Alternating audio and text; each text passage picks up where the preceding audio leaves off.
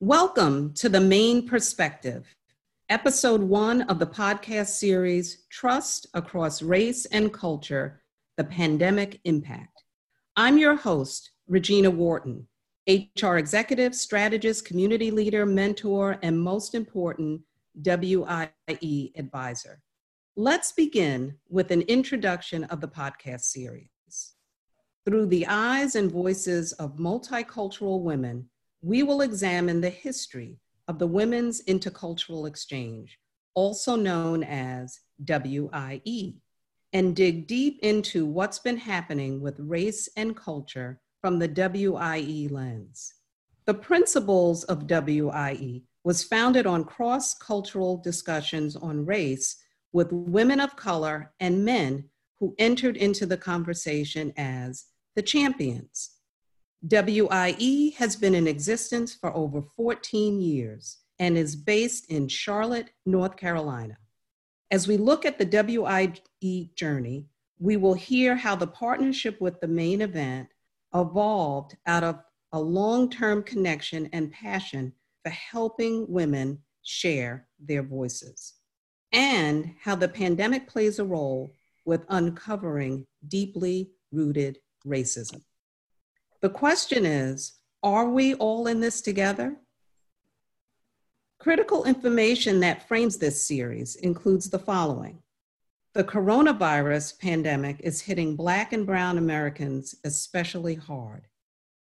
Thought first to be a great equalizer affecting people of all races, backgrounds, income levels, and demographics, it's now clear COVID 19 has magnified the systemic inequalities that exist in our nation. African Americans are dying at disproportionately higher rates compared to other ethnicities and comprise 58% of COVID 19 deaths nationally. Social conditions, structural racism, and other factors elevate the risk of diagnosis and deaths. African Americans are more likely to live in viral hotspots. And lastly, Latinos and Native Americans are also greatly affected. Let me introduce our speakers, the founders of the podcast. Rhonda Caldwell, CEO, The Main Event, an innovative entrepreneur.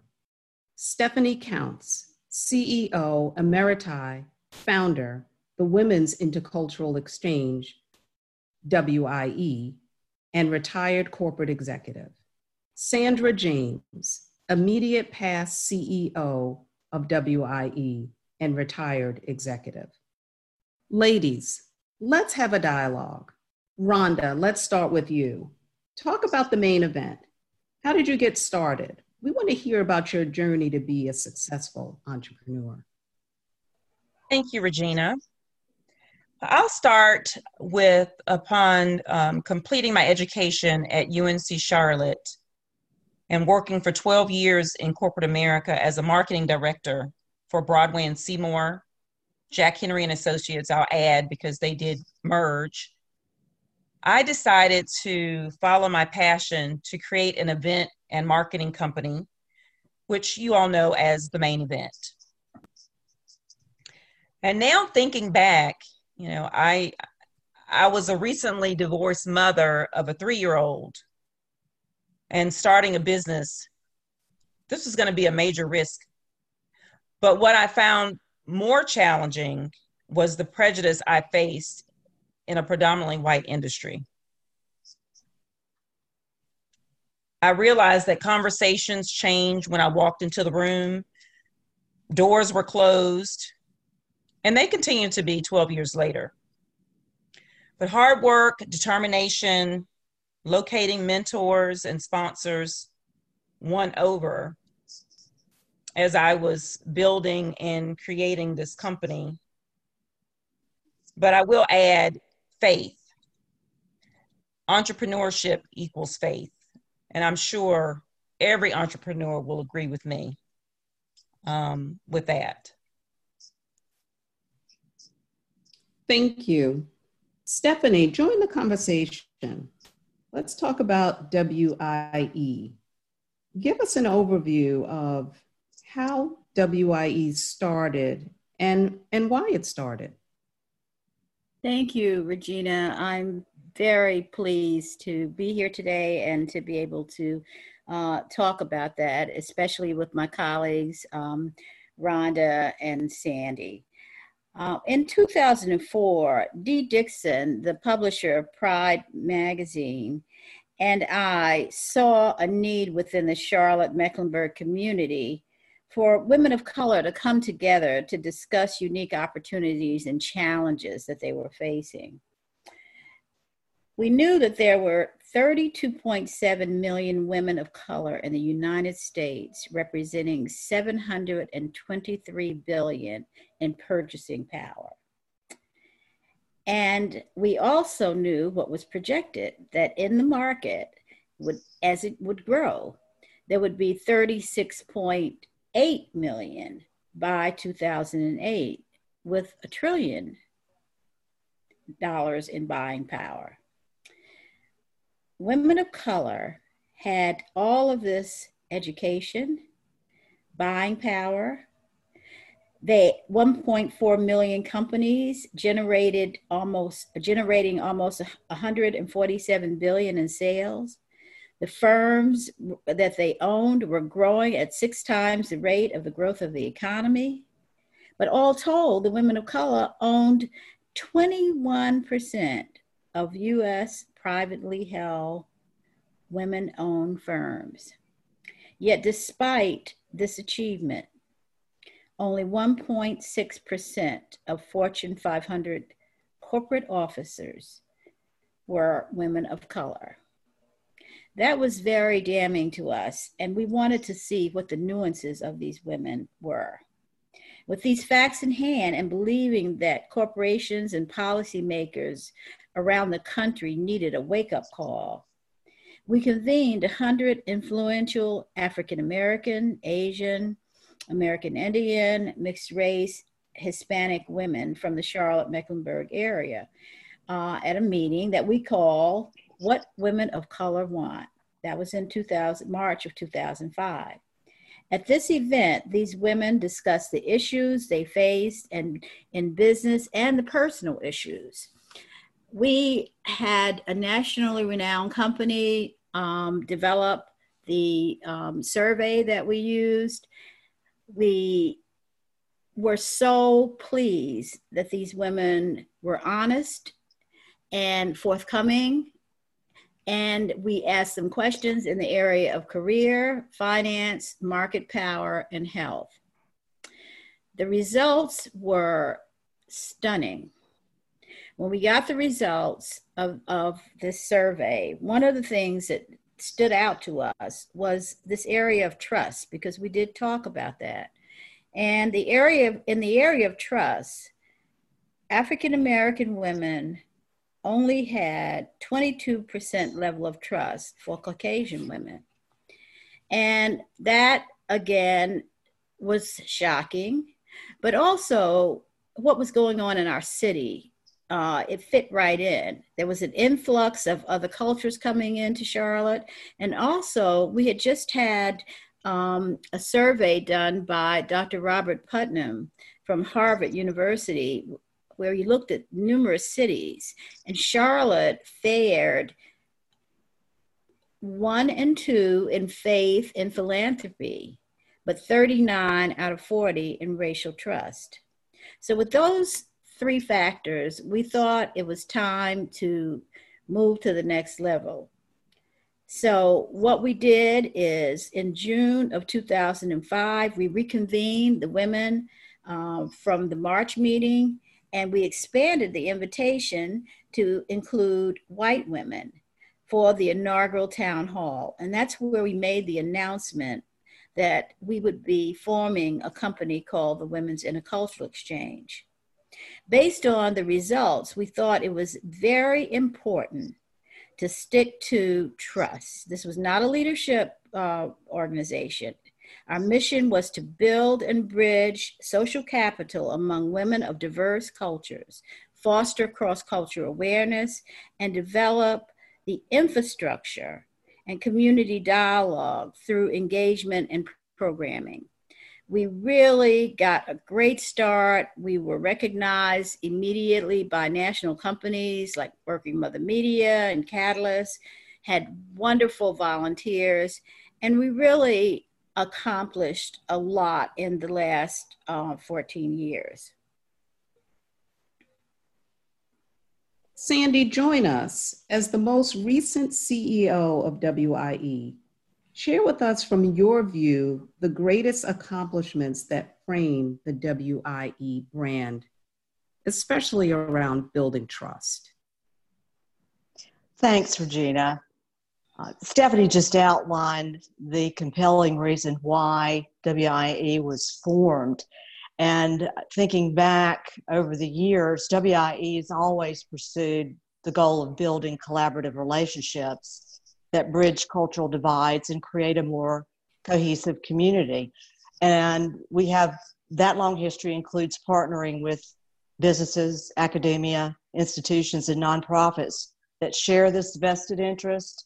And I've given this some thought, and over over the 14 plus years, that WIE has been uh, around, we have worked with over 50 corporations and businesses, um, 10 schools, and over 20 nonprofits and institutions. So it, we have really wanted to pursue that. And one of the things I think that describes the strengths the best is that in our 10th year, uh, for our 10th anniversary, we uh, applied to the Duke Interdisciplinary Social Innovators Program at Duke University to uh, be a recipient of a, a study. Um, we were we received that uh, award and it was fantastic. We were able to complete a strategic evaluation of our impact over a 10 year period. And the qualitative information came from interviews and surveys with a lot of our stakeholders. And it was quite clear there in their summation that the core strength that WIE has is the mission of building trust across race and culture at that time among women. And now uh, we have added men to the mix, which has made it even better.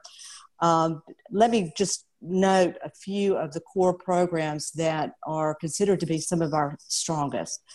Um, the first being our cross cultural conversations. Those are particularly impactful because they're facilitated conversations, uh, small groups, very diverse, people who don't know each other, who sit in living rooms. They have four to six sessions over a year's time, and uh, we have found that they're honestly it's it's probably uh, one of our most impactful programs we also have had a tremendous amount of conferences and town halls and for me in particular the town hall experience was my point of access i attended a town hall um, with really wanting to get be surrounded by diversity. I felt that uh, my world looked like me. I, I didn't have an access point. I didn't know how to find that. And uh, it was sort of like going from the desert to, to, to hydrating myself and, and, and my world became much more whole. And as a result, I became a mentor. I became a member. I, uh, became a board member. Uh, the impact of those programs is really uh, on a different level because they're, they involve so many more people. The Champions Group, uh, it's a very organic group of men who came together some years ago and have increased. I think that they're, they have at least 100 men now who participating in a cross cultural dialogue on a monthly basis. And also, one of our, really impactful program was with Covenant Presbyterian Church. Um, it was called Wake Up Charlotte, and it was a four-part series. Uh, many members of the church came. It really broadened our audience. Many people came for sort of the same reason that I came to a town hall, and we had such amazing feedback from the surveys, and over 300 people ended up coming to that program. And the last program I want to mention is our Mentoring Across Difference program. That program uh, is, it pairs mentors with mentees across difference. We have, as of now, probably over 125 alumni, and we've been in touch with some of them and hope that they will make the next generation of mentors. And the, the I think the, the the mayor's award when they gave us this award a couple years ago, I think they noted the most uh, important part of this because there are a lot of mentoring programs in Charlotte. They they noted us for the unique um, approach of across difference mentoring, which through studies has shown to, to have greater impact. So I guess our our primary strength and, val- and value is in facilitating conversations. And let me say a few things about the main event uh, and why I think that would be a strong collabor- collaboration. The main event, Rhonda has been involved for a long time, and we are especially excited because it's a woman led company and she brings such expertise as a senior executive in the work that she does in putting together really highly complicated um, programs uh, uh, that span a lot of different uh, a lot of different types of programs. Um, I believe through my conversations with Rhonda that she's expressed an interest in adding depth to her efforts. She wants to support a cause. She wants to promote a deeper understanding, and this is so mutually beneficial for us and comes at the greatest time. And we've had other collaborations in the past like this. For instance, with Southern Shows. Um, the I want to thank uh, Joan Zimmerman for partnering with us over many years to bring programs to the forefront to broaden our audience. We talked about all kinds of things in those programs, including health, and they were very, very valuable. Thank you, Sandy. You were bringing back all the memories that I have around the different events and initiatives with WIE. So thank you for sharing.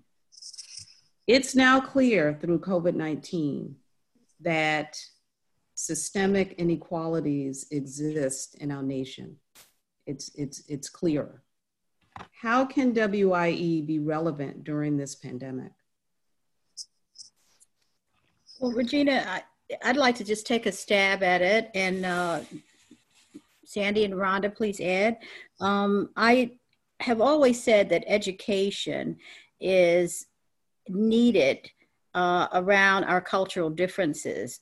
Matter of fact, prejudice, the biggest form of prejudice is lack of education. And I believe that now that we have become aware of COVID 19 and what it brings to what it brings to the various cultures, I think that it's time for us to come together and share and support each other in ways that we may not even know until we get a better understanding from our um, from across culture.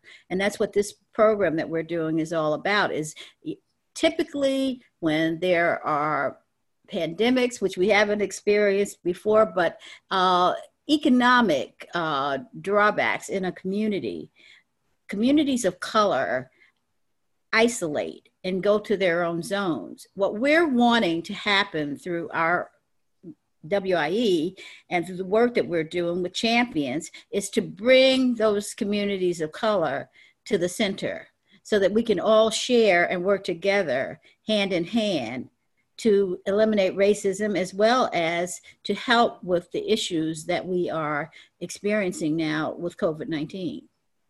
And Regina, I'm also going to interject um, because over the years we've worked with clients who authentically um, believe in diversity, inclusion, um, women, equity, and justice.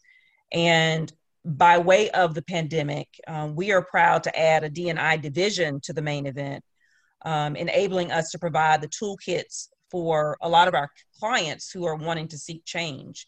I mean, we hear that constantly each day now about corporations, as um, Stephanie mentioned um, before, that they feel like they have they have failed.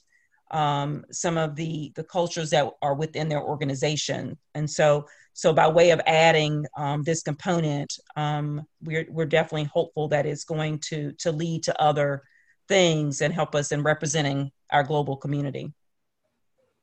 That's great, um, Rhonda. I, I, really feel like the power of social media, which is something you're very well versed in, is our best tool right now. And podcasts are going to give us the means to, to lean in closer through a virtual medium. And, you know, I, I, was thinking about this the other day that statistics are important. And of course, we, we're reading a lot about statistics around what's going on, but they're one dimensional uh, what we want to bring to the table is a way to understand and build trust across difference because this is the common denominator that uh, underlies everything that's going on right now. Um, in particular, communities of color have, have paid the heaviest price, frankly, with their lives. And there's a national rec- reckoning over systemic racism. Uh, I'm really uh, amazed at the new uh, waves of hope, the new voices that are being expressed. And I'd really like for us to capture some of that um, through this podcast. Absolutely. And, and the main perspective is a platform for honest conversations and dialogue, which, as Sandy mentioned, is, is very important. Um, and that's the way of the world right now is, is having honest conversations. Um, and of course, we will continue to have provocative and relevant topics each week um, as we continue to grow this podcast um, here in our community and beyond. So thank you. Thank you all. Share what we can expect. So just share a little more about what we can expect with this podcast series. Well, what we are uh, attempting to do is to examine the cultural differences and the nuances and the, the issues that they're facing because I think again, everybody is thinking about themselves and their families, and that's great. But until we are able to join hands and work together and understand what everybody is facing, I think that we would be a pretty isolated uh, world. And we want to we want to these podcasts are wonderful because they will definitely lean in on the issues that various cultures are facing. Excellent. Well, thank you all. Thank you all. We appreciate you. Uh, thank you, listeners. Join us next week as we dig deeper into trust across race and culture with a Black and white conversation.